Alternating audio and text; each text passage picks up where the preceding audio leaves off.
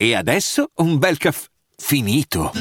Perché rischiare di rimanere senza caffè quando puoi abbonarti a Caffè Borbone? Prezzi vantaggiosi, costi di spedizione inclusi, tante possibilità di personalizzazione e l'abbonamento lo sospendi quando vuoi. Decidi tu la frequenza, la qualità, scegli tra le cialde e capsule compatibili e crea il tuo mix di gusti e miscele. Mai più senza caffè con l'abbonamento Caffè Borbone. Tutte le info su caffèborbone.com.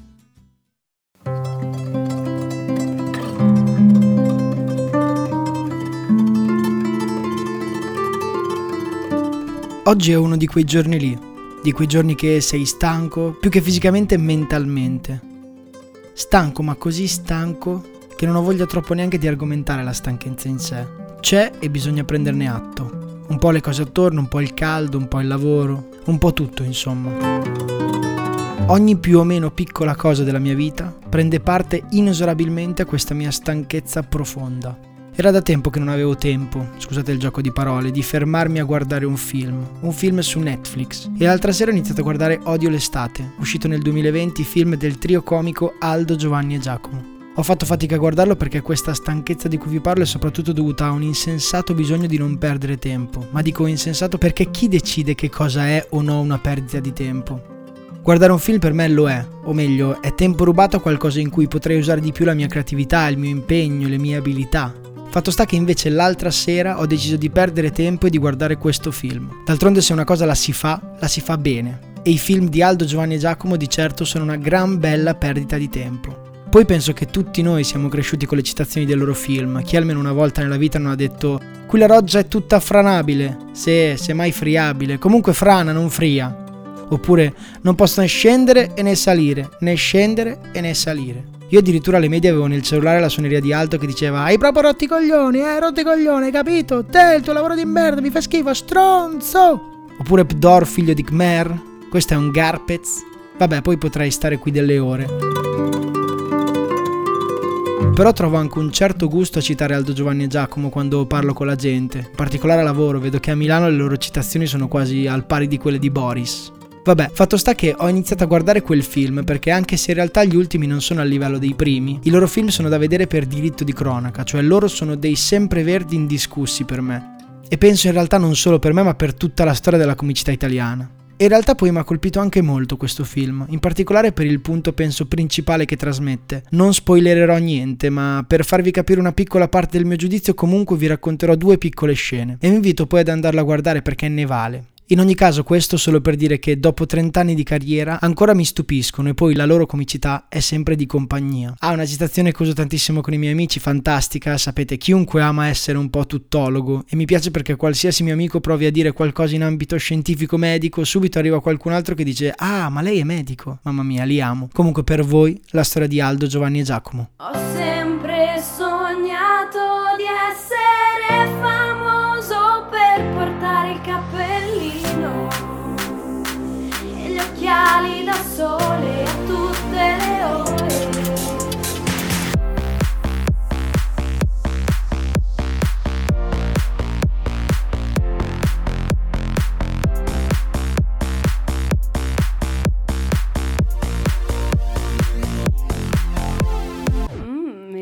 i ragazzacci. Aldo, Giovanni e Giacomo sono uno dei sodalizi comici più famosi d'Italia, ma questo è successo nel 1991. Prima, come è scontato che sia, erano tre personaggi distinti, ognuno con i suoi sogni e con il suo percorso. Un po' come tre rette che poi ad un certo punto si incontrano e non si spiegano di come avessero fatto l'uno senza l'altro prima di quel momento.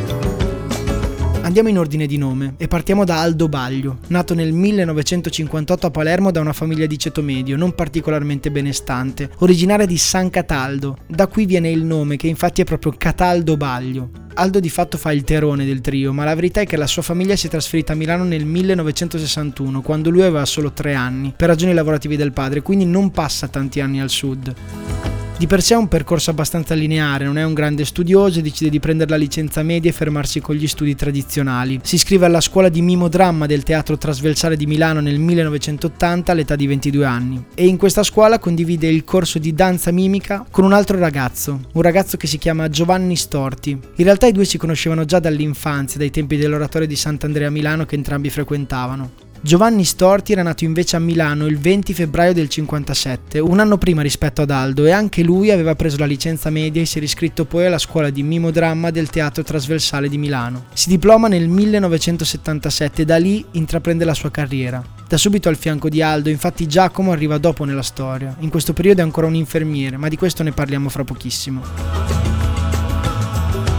Aldo e Giovanni realizzano numerosi spettacoli teatrali nei principali locali di cabaret milanese e poi in tutta Italia. Partecipano anche a delle trasmissioni televisive della TV svizzera, addirittura già prendono parte alle prime esperienze cinematografiche nei film I Promessi Sposi e Kamikazen. Il loro duo comico si chiamava I Suggestionabili. Cominciano a farsi un giro, ma non è che hanno proprio successo, tanto che nell'85 decidono di andare in Sardegna a lavorare presso il Palmasera Village Resort di Cala Gonone. Indovinate chi era il capovillaggio in Sardegna? Un certo Giacomo Poretti Giolitti, nato il 26 aprile del 56 a Villa Cortese, comune di Busto Garolfo, vicino a Legnano, da una famiglia di operai. Era già da piccolissimo appassionato di teatro ed era anche un assiduo frequentatore dell'oratorio del suo paesino, d'altronde a Busto Garofalo cosa fare se non andare all'oratorio. Ecco, in questo oratorio il prete era un grande appassionato di teatro e tutti gli anni organizzava con i bambini una rappresentazione teatrale. Giacomino comincia quindi a recitare già a 8 anni. Col passare del tempo cerca di farne un mestiere, cerca di entrare nella compagnia I Legnanesi, ma senza successo. Così lascia gli studi da geometra per andare prima a lavorare in fabbrica come metalmeccanico e poi all'età di 18 anni entra all'ospedale civile di Legnano, prima come addetto alle pulizie, poi data la sua scoperta passione per il mestiere studia per diventare infermiere, rimane in quella struttura per ben 11 anni come infermiere appunto. Fin da giovane ha una vita politica attiva con la democrazia proletaria e nel tempo libero, oltre alla politica, fa cabaret. Si iscrive e nell'83 si diploma alla scuola teatrale di Busto Arsizio. E mentre diventa caposala del reparto di neurologia nel tempo libero, continua a proporsi come attore comico insieme alla sua fidanzata di allora, Marina Massironi, con la quale forma un duo comico nel 1984 che si chiama Ansel e Strudel.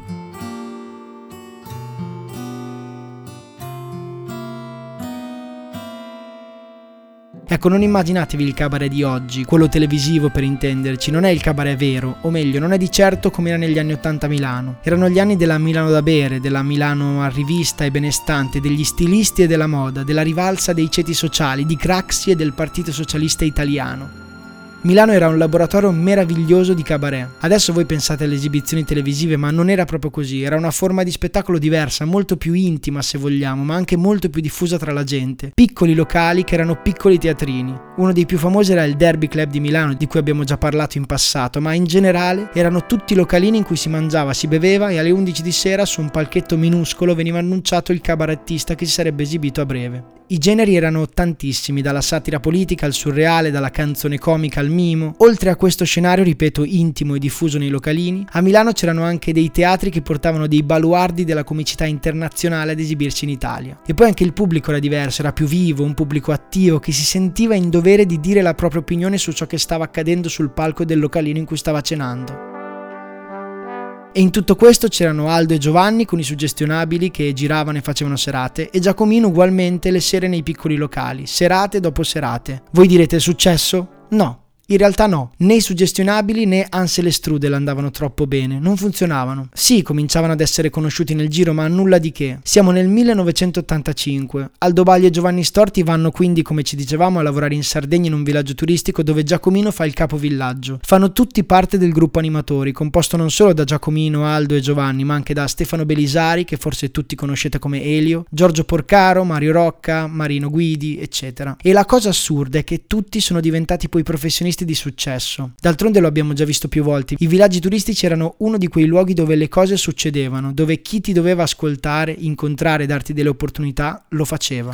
Un luogo magico direi, anche perché dai villaggi turistici sono nati tanti, tantissimi personaggi del mondo dello spettacolo che oggi dominano i prime time televisivi. Tra questi ovviamente anche Aldo Baglio, Giovanni Storti e Giacomo Poretti.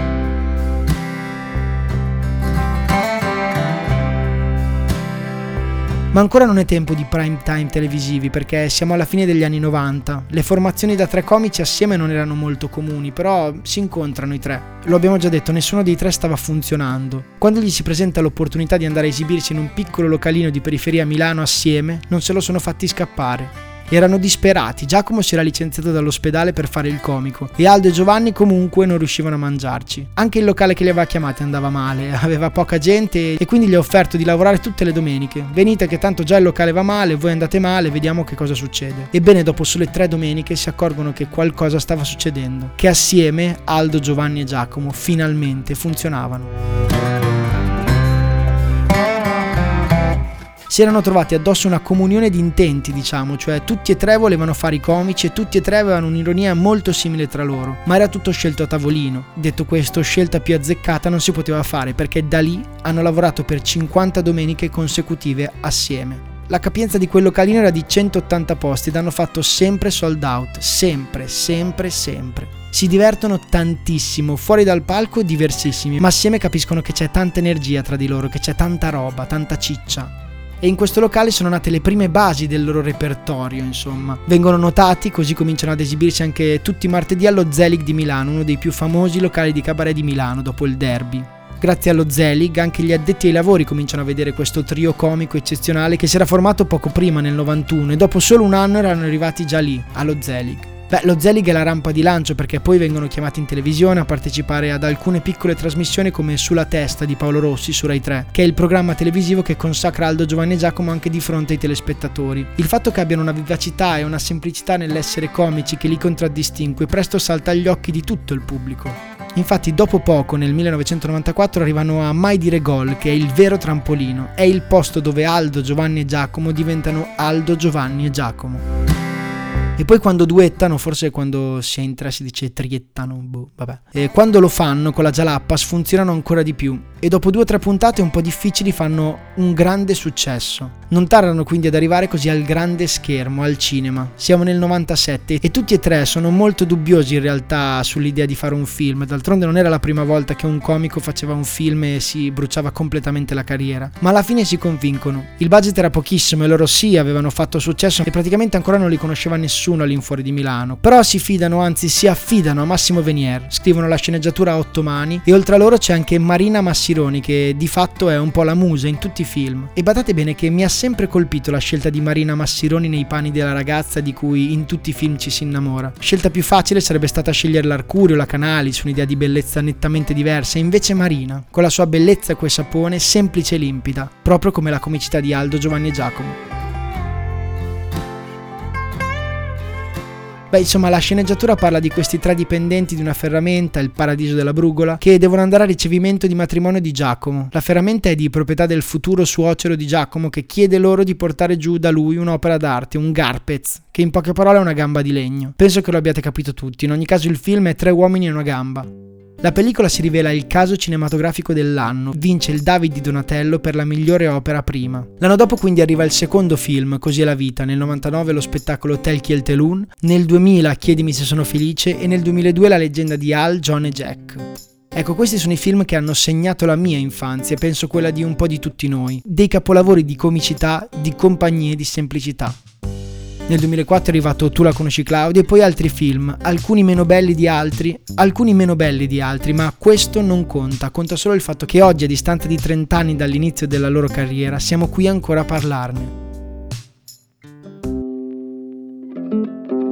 E allora arriviamo all'ultimo loro film, Odio l'estate. Mi ha colpito perché tutto il film ha come unica trama principale il fatto che da soli non si può fare nulla, o meglio che portare le questioni assieme a qualcuno cambia le questioni stesse. Ecco, per la verità, anche se sono comici, mi fanno venire sempre un po' di nostalgia i film di Aldo, Giovanni e Giacomo. Un po' di magone, ma in senso buono, dico. Perché in tutti i film c'è sempre questo velo di semplicità e di sfiga, diciamo, che contraddistingue la vita di ognuno. Ma il tutto è sempre abbracciato e salvato dall'amore e dall'amicizia stessa. Sempre in tutti i film, alla fine la forza sono loro tre, assieme, Aldo, Giovanni e Giacomo.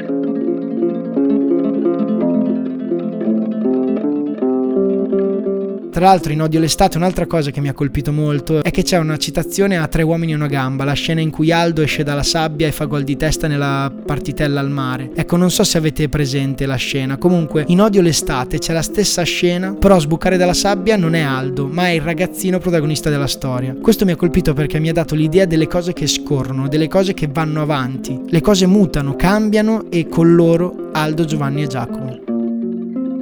Ecco allora forse il segreto della vita è cercare i propri Aldo e Giacomo, impegnarsi in quei rapporti e godersi la vita.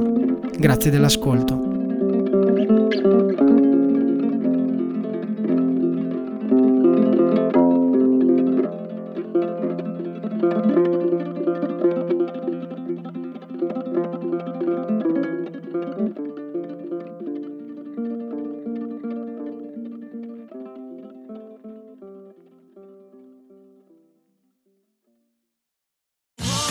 Sotto costo 1 euro. Fino all'11 maggio il frigorifero combinato Samsung con AI Energy Mode per risparmiare energia è tuo a 599 euro perché 1 euro batte forte sempre.